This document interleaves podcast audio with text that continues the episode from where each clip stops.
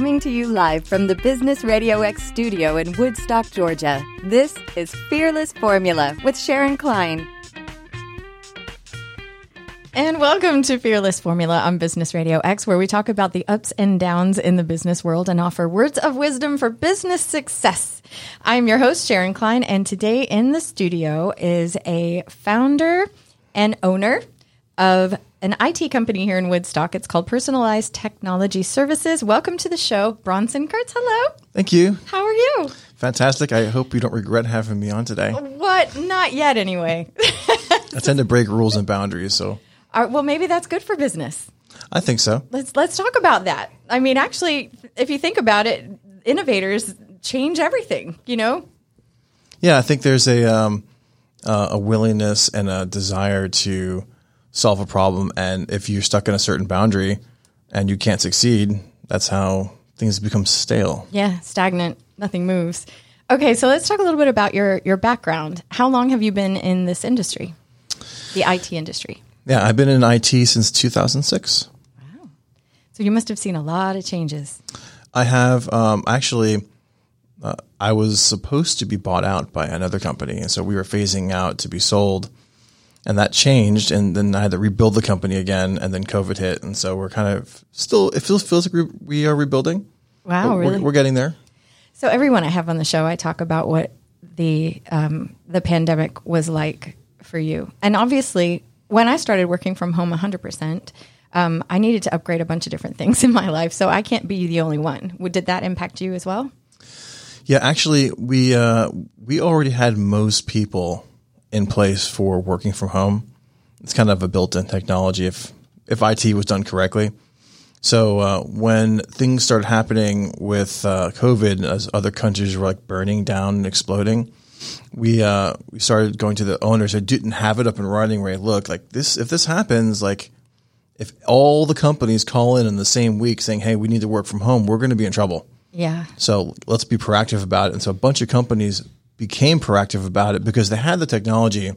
It's just a matter of learning how to use it. Right.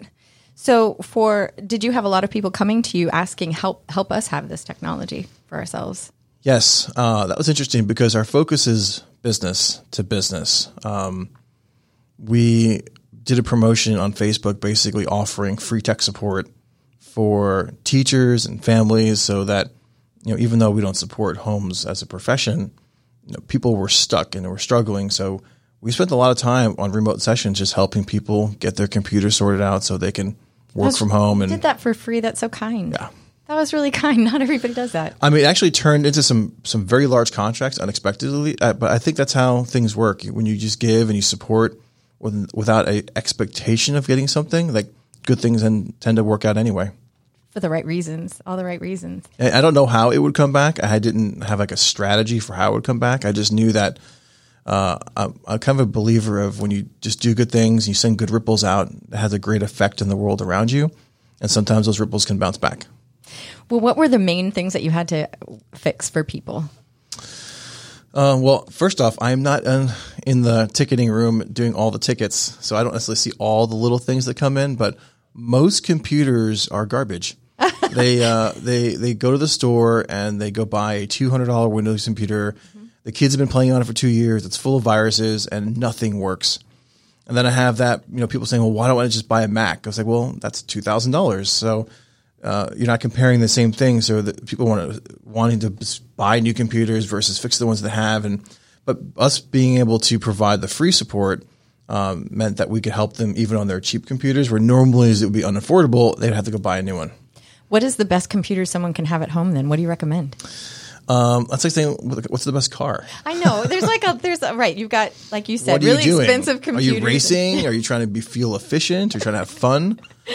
All so of the above. Mm-hmm. yeah, if you're a gamer, are you are you trying to just you know do the bare minimum? So it kind of comes down to what you need. So as a business owner, I uh, for business to business, it's it, I can spec out a computer based on what they want. But to me, what matters is how good is the support. If a computer breaks uh, and there's a warranty on it, how fast can that company come back and service the computer? So, who is your ideal client?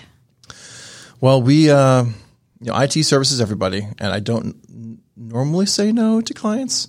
that's changing. I have to, as we grow, we have to start being more selective with who we choose.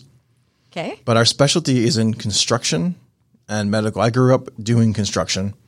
Uh, I remember doing construction with my father when I was a kid, and even throughout high school, we would spend summer breaks, after school, days off doing construction for our family business. So I've grown up doing construction. My brother, he works in um, uh, in building construction. He got a Georgia Tech degree there. He works in construction now. So construction has just been part of our family. So when I meet with a company that's needing IT support and they're a construction company, I speak their language. So I understand the workflow. Uh, we're also a uh, vendor for large construction companies to pull like cables in their data centers and installing all the racks and the servers. So we have a we actually work in the construction space.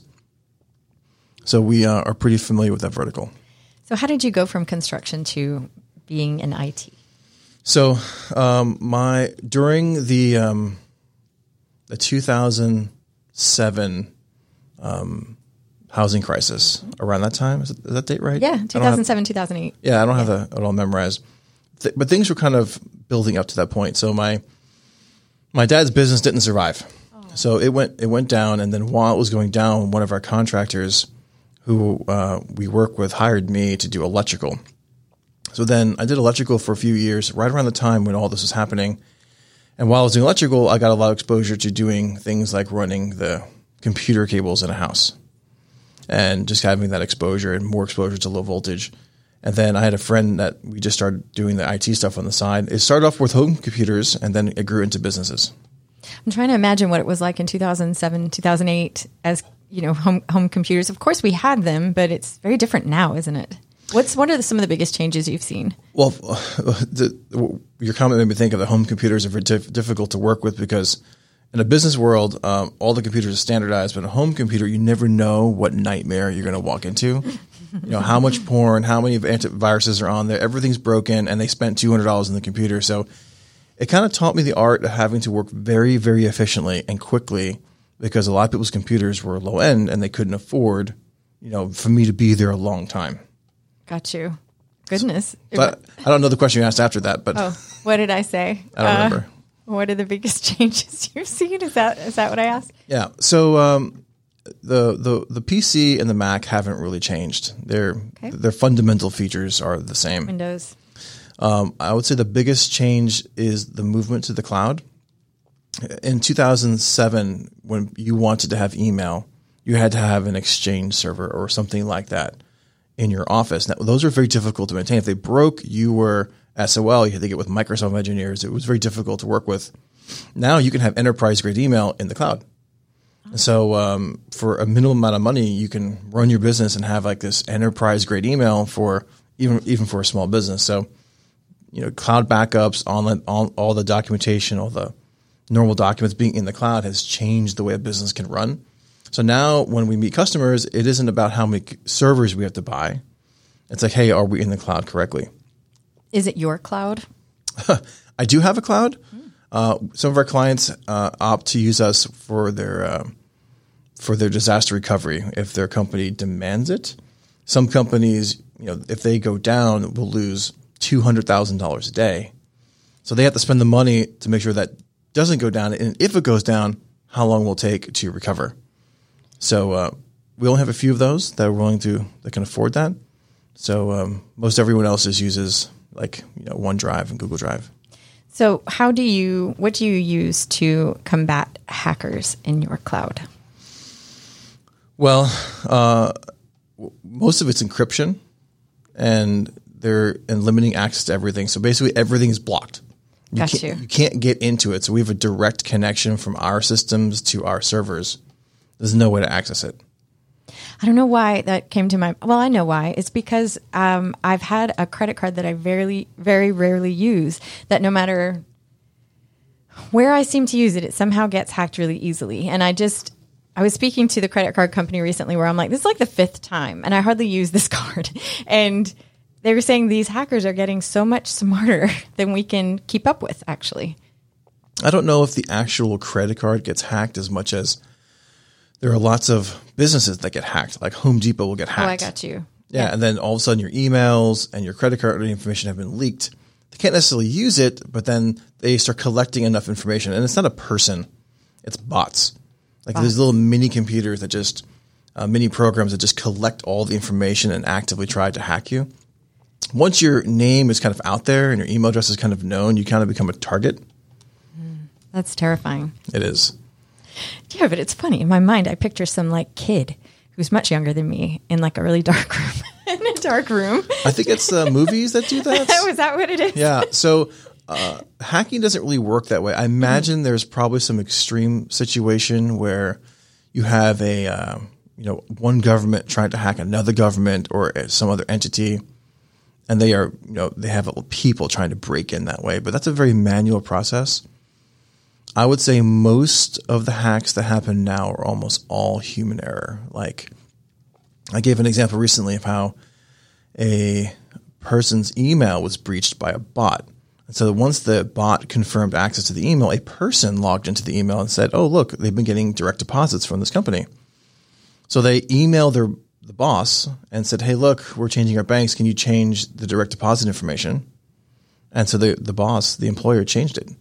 And so then two weeks, three weeks go by, and the employee's like, "Where's my Where's my paycheck?" And they're like, "Oh, you told us to change your direct deposit information."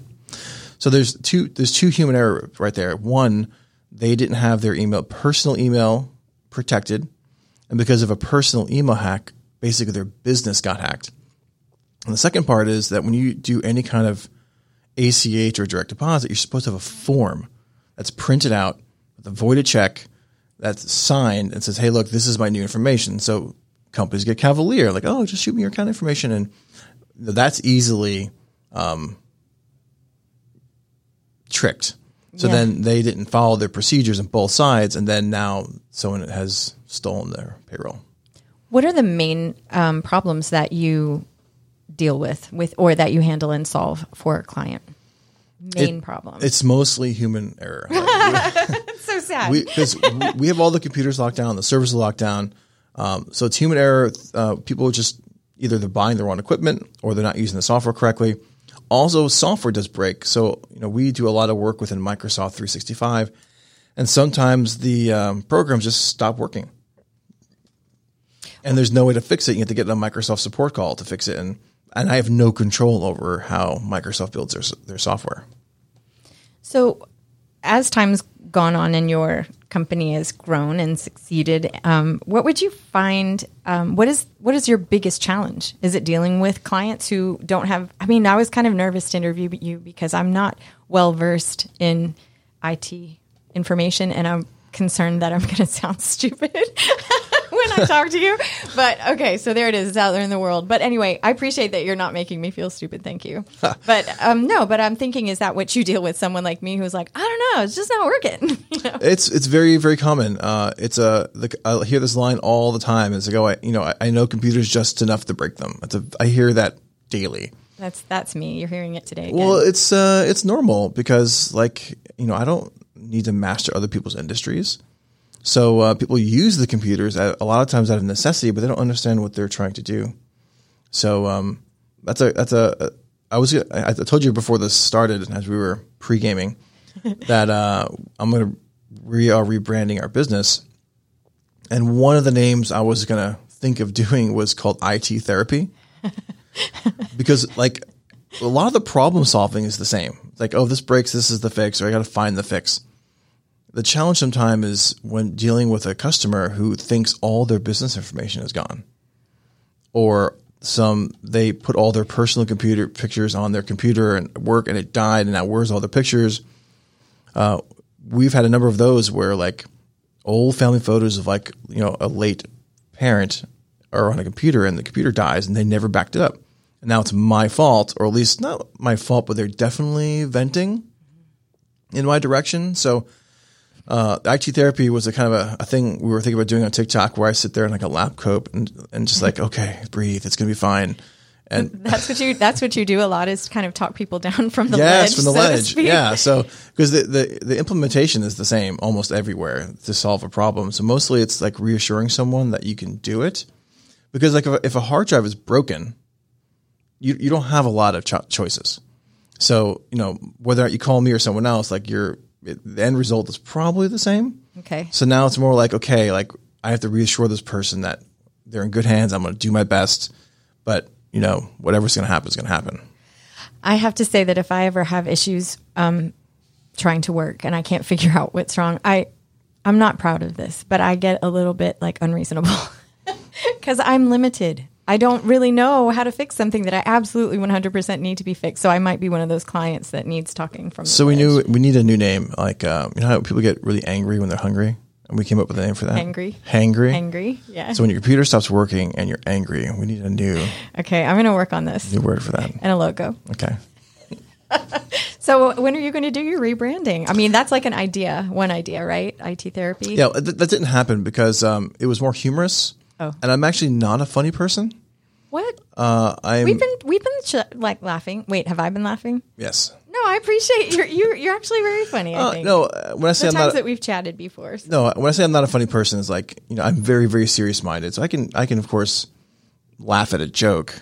Uh, my humor tends to be a little bit dry, but usually I'm pretty focused and pretty intense and serious minded. At least that's what my wife will tell me. Oh.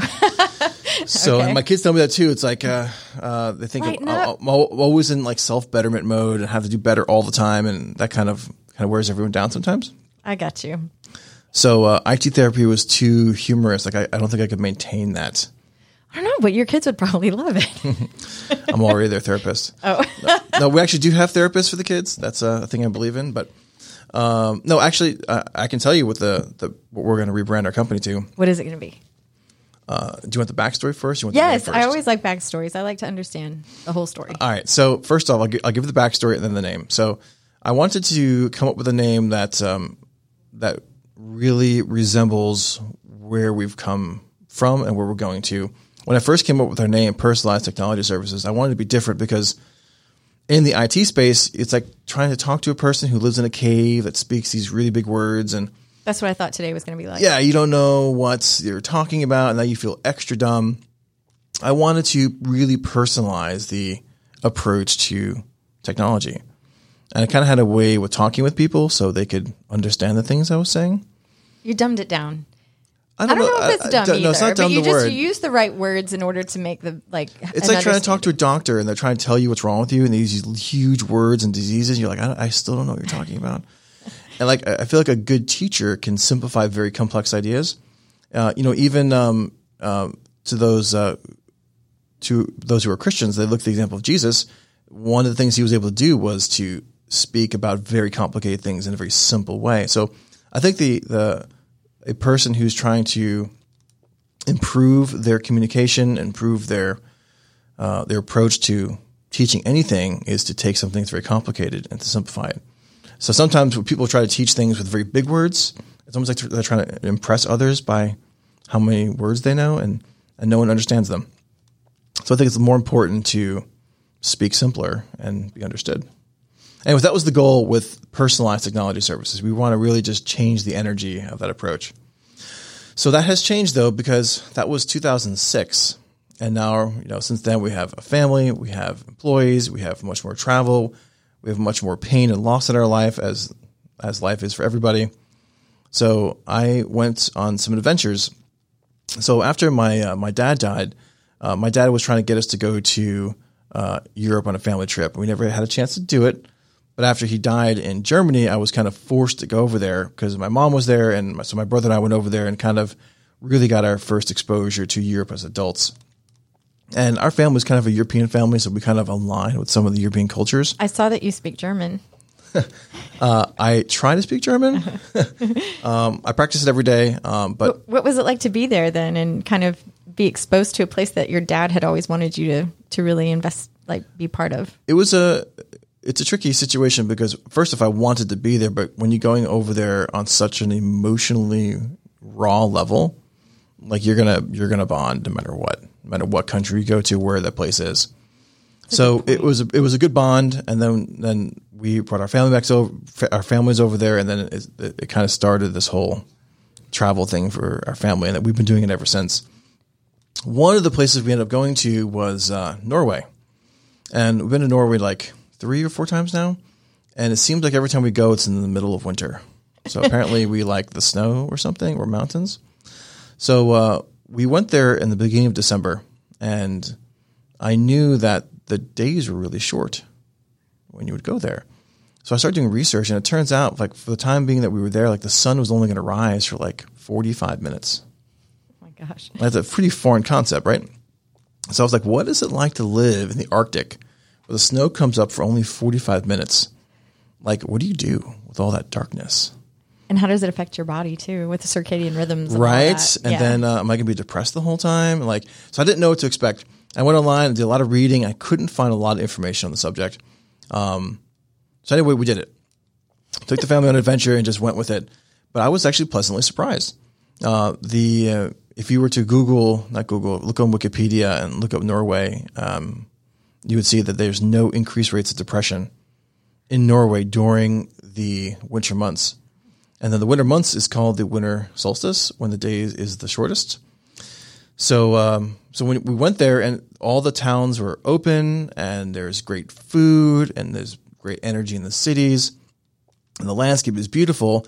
And uh, so, yes, yes, the sun doesn't rise for very long, but the sun sits on the horizon for like four hours. Oh, I so, bet it's so tell me when when the sun sits just below the horizon, what is what does the sky look like? Like a sunset. Yeah. Sunrise. Yeah, so we call that golden hour in photography. Yes. So basically, you have golden hour on the fire skies for four hours. So, like, yes, the sun doesn't come up. Yes, it's not very bright. Yes, if you're surrounded by mountains, it's going to be darker, but the sky is always colorful. Oh, I love that. Yeah, Sounds so, so it sounds it sounds really beautiful. You're on the coast, like I said, you, the restaurants are there, cobblestone walkways everywhere, the amber lighting in the streets, and then at nighttime, right around ten o'clock, the northern lights come out. So so when you go out driving around, you look up in the sky, the sky is dancing green, and and you can you can feel the energy in the air from all these uh, all this high energy radiation is kind of floating floating through the sky. So I was so so genuinely surprised by how beautiful it was that we did it again.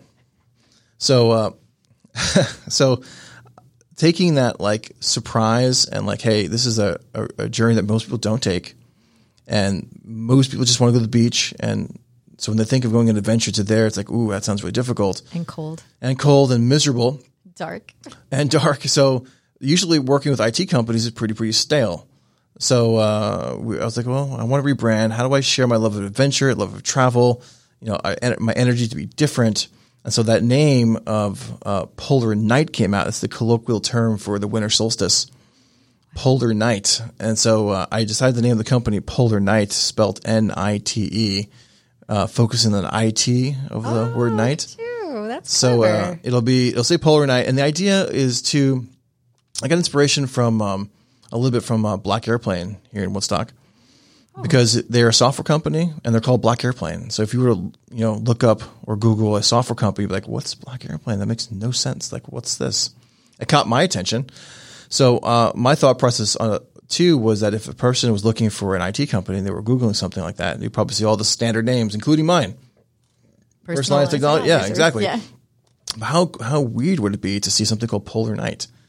So I deliberately wanted to create an effect where someone would look at that name, either think they're crazy, I don't want to hire them, or hey, they seem pretty cool, I I think I would want to work with them, and so the name would become a filter.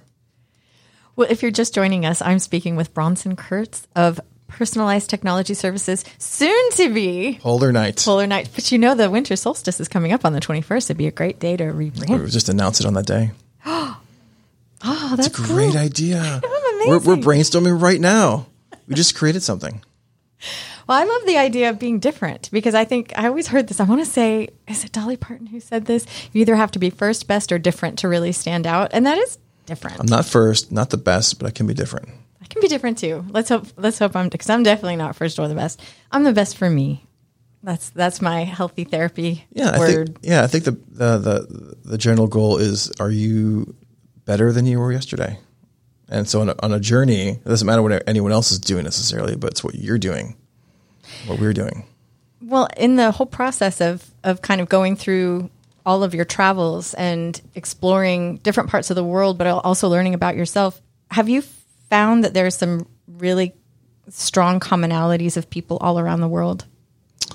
I I haven't really had a problem with um, people being different. I feel like when you just get past the the stereotypical boundaries, which to me weren't really a thing, people are the same. They like to congregate around fire and congregate around drinks, and they want to go explore and see the world. So I didn't really run into that problem uh, with that. I did. I did enjoy having different perspectives because sometimes you get stuck in your town and you only know you get overly familiar with just your worldview from Woodstock or your state or heck even the United States. We have just the two main news channels that we watch and that's all that we see. But when you step outside of all that, there's a shockingly new perspective, uh, new angles to look at the way we look at our problems.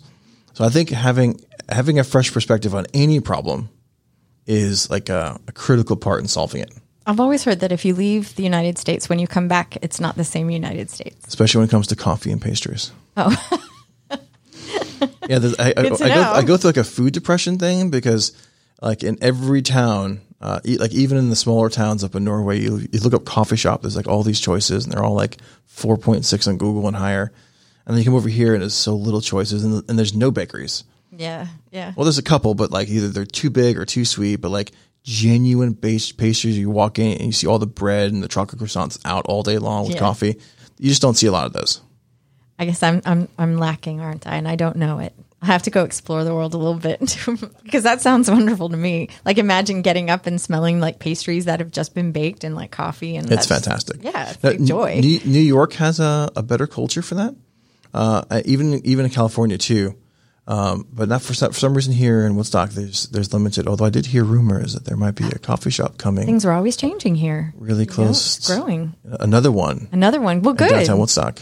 Because they closed recently. One of the the coffee shops that I used to go and work at sometimes, and um, I feel like there's there's a need. I've also heard rumors about that one too. So we'll see what happens. Okay, well, I wanted to ask you also what what are some of the ups and downs that happen to your industry?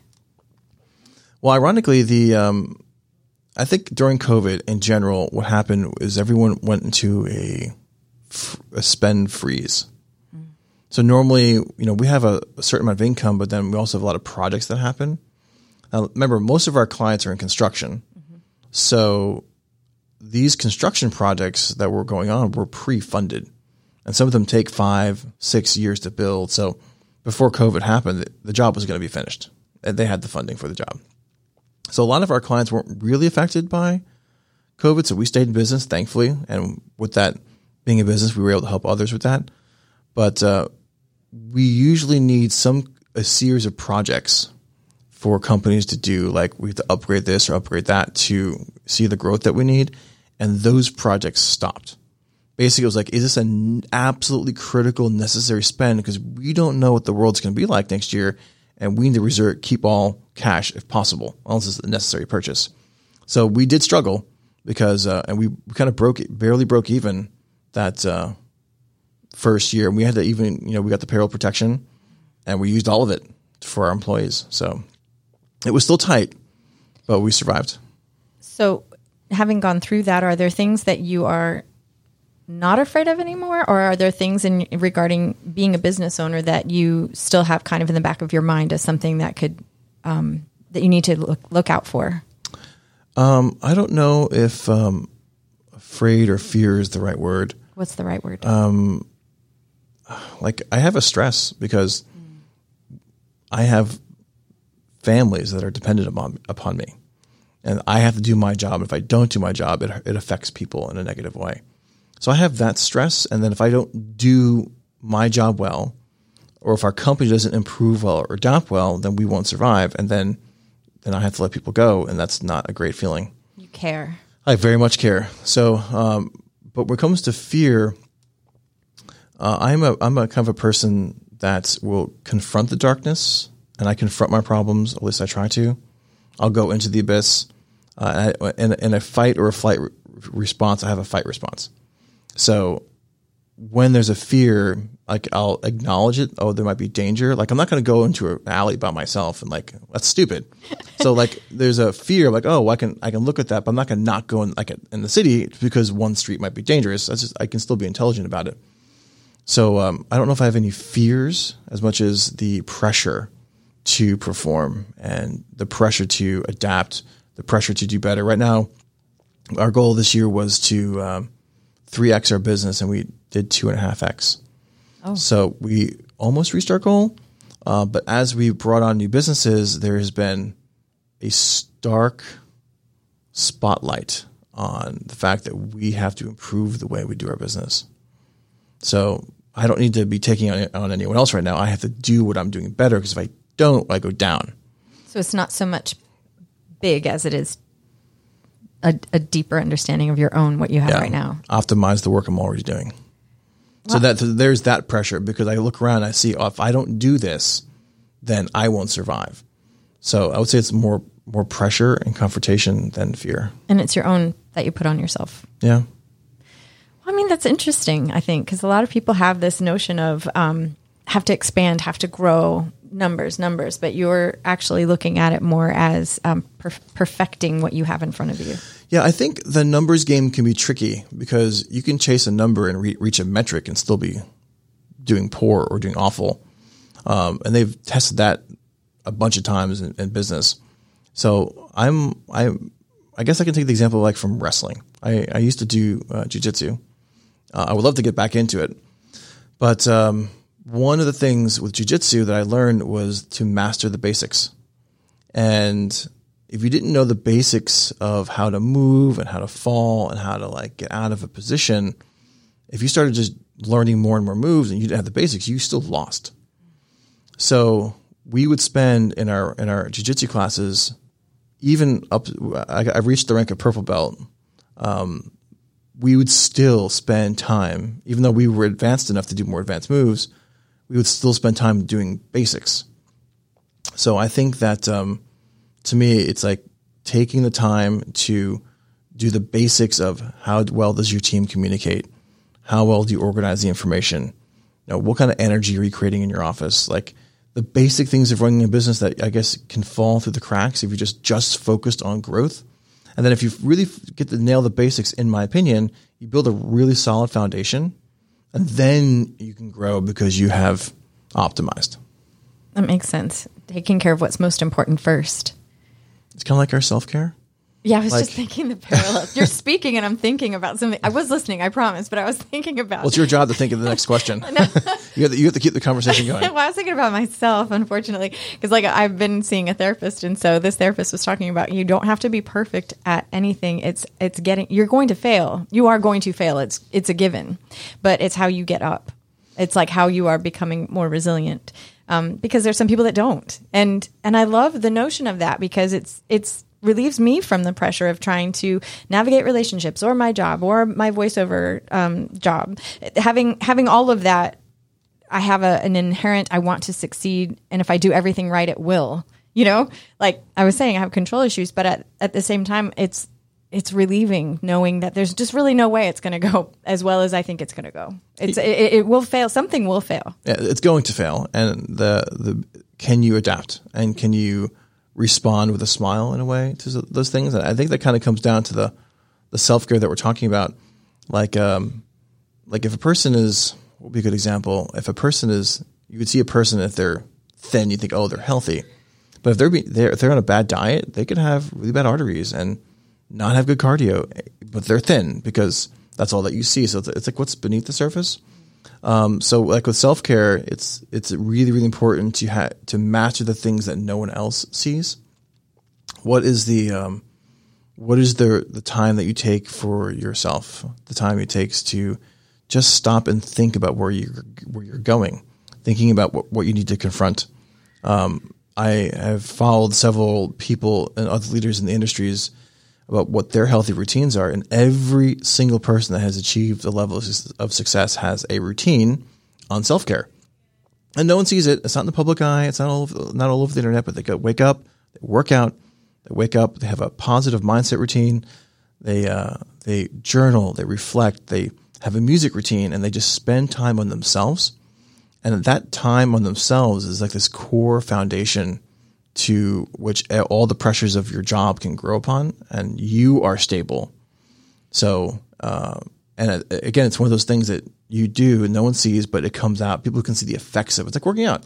No, people may not see that you- you're working out, but they'll tell. They can. You will know if someone's working out because you can you can tell if someone's working out. It's funny. Diesel David was on the show um, a while ago, and he talked about the same things. I didn't know that you all you all can chit chat about that kind of stuff. You We know, already, having we already, we already oh, do. is that right? Oh, is that why you're friends? that works though. He has a he has an amazing mind. oh, he does. Yeah, talk about feeling intimidated with conversation. I was like, yeah, that sounds He's, great. he scares me. Yeah. well, good. Then we're in good company. so I wanted to ask you as well, like, what do you find is the most rewarding part of your job? Like, what, what, or your in, your career, I should say, not just job. So one of the things I've kind of taken away from the European model is a work to live culture, and I think here in the United States we have a live to work culture. And so when you go over to Europe, the way they'll talk about us, it's like, you know, what are you guys doing over there? Why are you so healthy, unhealthy? Why are you so stressed out? And you compare the way they live there. I was in um, I was in um, Zurich, and we were just taking a walking around Lake Zurich, and we saw all these business people in their suits taking their lunch break, just walking around the lake, eating an apple, and we're like, "What is this?" Like I can't even. I You have can't, an email to respond to. I can't even imagine. But they put their phones away and they stop. And They have conversation, uh, and they take time to just enjoy being outside. How much of a challenge is that for you here in the United States, though? Well, it's hard to walk places here. Well, I'm saying like just balancing your life um, with sort of self care and making sure that you're not burning yourself out, especially with I- IT industry being 24. Well, Yeah. everything's kind of 24 seven these days. It Well, IT specifically. IT yeah. specifically 24 7. Is it a challenge to create boundaries around uh, work Um, or balancing? Right, well, right now we are understaffed, so our team has been working pretty hard and pushing past I I would consider acceptable boundaries because I would like to lead with a a work to live culture. And so you know we give everyone um, starting vacation at four weeks. Um, we um, we do uh, three day weekends once a month. And so everyone gets a long weekend regardless of a holiday, as long as they all they all don't do it together. Uh, I want people to pursue their hobbies and their interests, and I'll you know I supplement their travel. Like I want them to do things that they love to do in their life. So when when I look at my work now, it's I still I love I love doing computers, and there's a certain like itch in my brain that happens when I can solve these problems. So that is very satisfying for me personally. But now it's more than just that. Now it's like, what does it enable me to accomplish with the rest of my life? Am I now able to do my travels? Am I able to pursue my hobbies and interests? So then now the work is linked to my life. So one Not your whole life. it is. It's not my whole life, even though for me as a business owner, it kind of it feels like it is sometimes. But really, it it gives me the opportunity and my team the opportunity to pursue the things they want to pursue. So at least that's what what I hope happens, and I, I believe the culture is already there. Like I said, we're still very very small, and there's much much more to do in this space. That's kind of the trajectory I hope to. How many employees do you have? I don't, is that a good question to ask? I don't think I've ever asked anyone that on the show. we have a mix of employees and contractors, and we were um, I'm interviewing my seventh. Oh, well, that's a pretty sizable company. I mean, maybe. I don't know what I, what I like though is they must love coming to work for you, knowing that they don't have to work there for ten years before they earn like four weeks off. right? Um, I, I'm actually not even super strict about it. I think it may have taken more than four weeks, but uh, whatever. but you might have loyal employees. We, uh, yeah, I, I think that's, I think that's true. Um, we also like to do like if work is slow, like we'll play video games in the office and watch the soccer game. You know, watch events. Like, I try not to make everyone work every second of the day. Right now, it's hard because I said we're understaffed, so we need more people. Who do you need? Well, right now it's tier two technicians. Tier two. Okay. I'm, I'm sure whoever knows what that means is going to hear. Well, I, I need I need a person that can do more than just reset a password. Like I need someone that can actually, you know, design infrastructure. Oh, okay.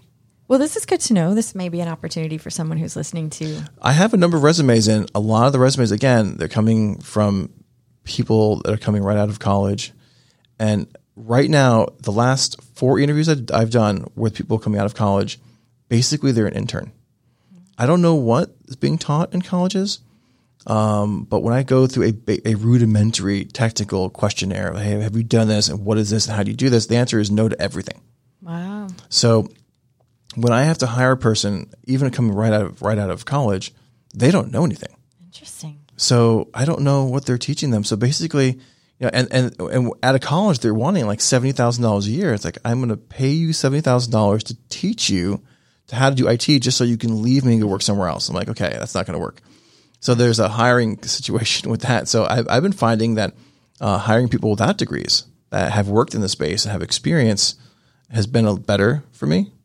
Um, so it's a weird hybrid. Like, so now when I hire people from college, they're interns basically, and they have to, they have to agree to an internship. Um, what's interesting about that is it's people that decide, like I guess when they're 18, they want to go to college and do IT. But uh, the people that are really exceptional at IT are the people that never needed to go to college. They were building their own stuff when they're six years old, and they, they have a natural knack of it. They've loved it their whole life. I remember. Um, are you familiar with Xbox Xbox Live? Yes. I mean, I I know about it. I've never played it. It allows for people on Xbox to play with all other Xbox players around the world. Right, right. Well, on the first generation of Xbox, maybe it was the first or second, I don't remember. We all were playing Halo, and we were all bringing all our, our Xboxes over to our house. We, we connect them all together and play 16 player Halo. Wow. and uh, that became cumbersome after a while. And so we were like, you know, how do we solve this problem? So we ended up building our own Xbox Live so that we could all play from home without having to, you know, bring all our TVs and Xboxes over to our, uh, to my house. So like that's an example of like, okay, like you love something, you like gaming, you like technology.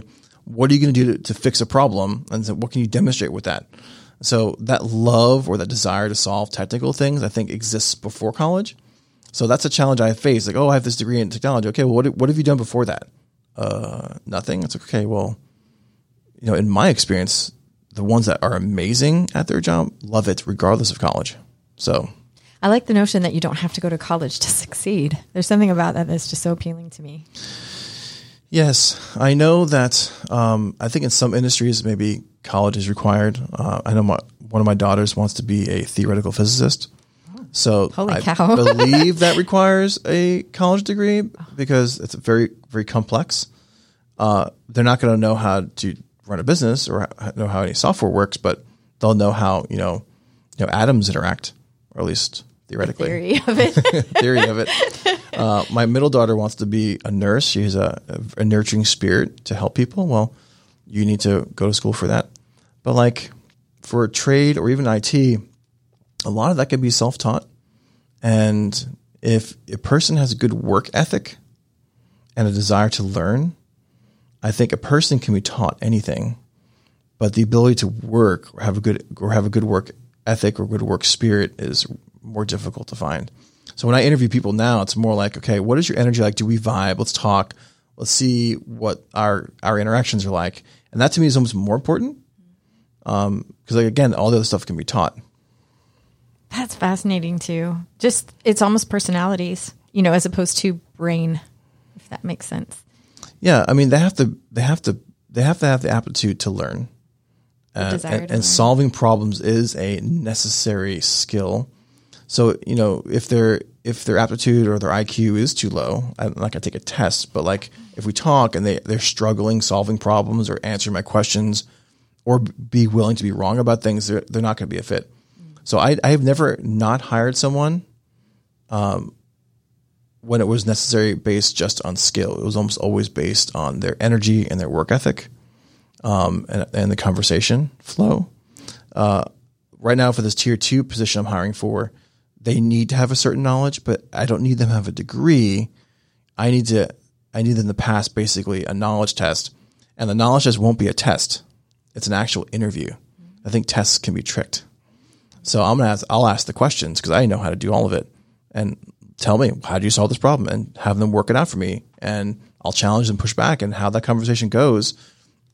It's not about being right or wrong, or they made it, if they failed or succeeded at their problem. It's like the dialogue, the energy, the back and forth, the willingness to learn. Those are the things that stand out to me the most.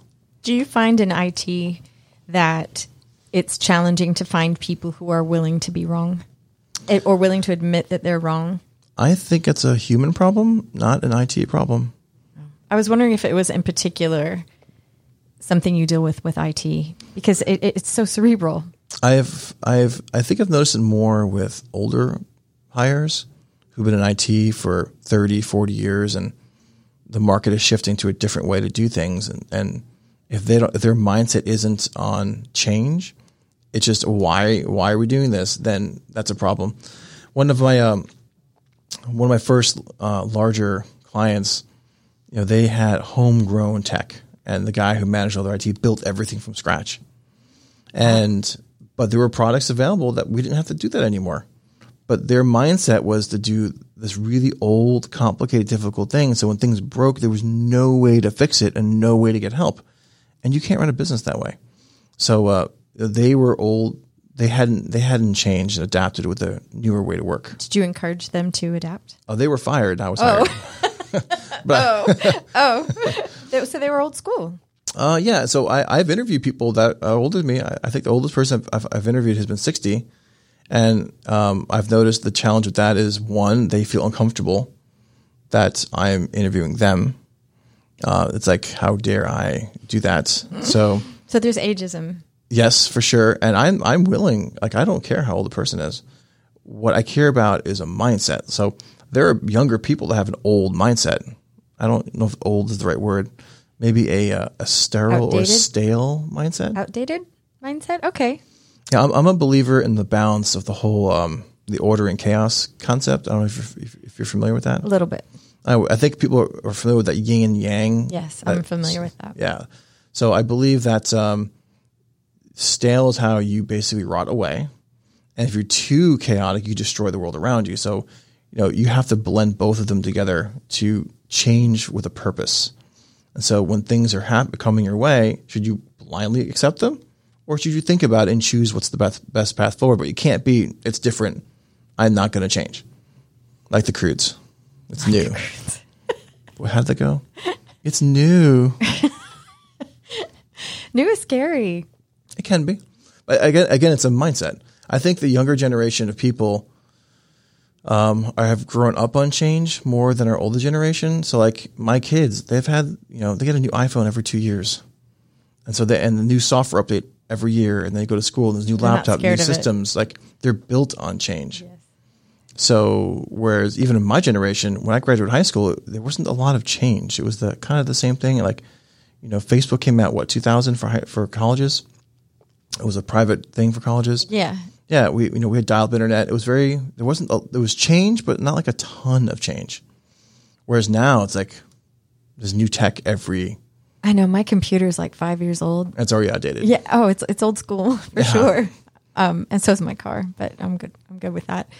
Well, where would you like to see your company, let's say 10 years from now? Um, with a new name. With a new name. So Polar Nite, I would like to see that be to be completely self-sufficient without me.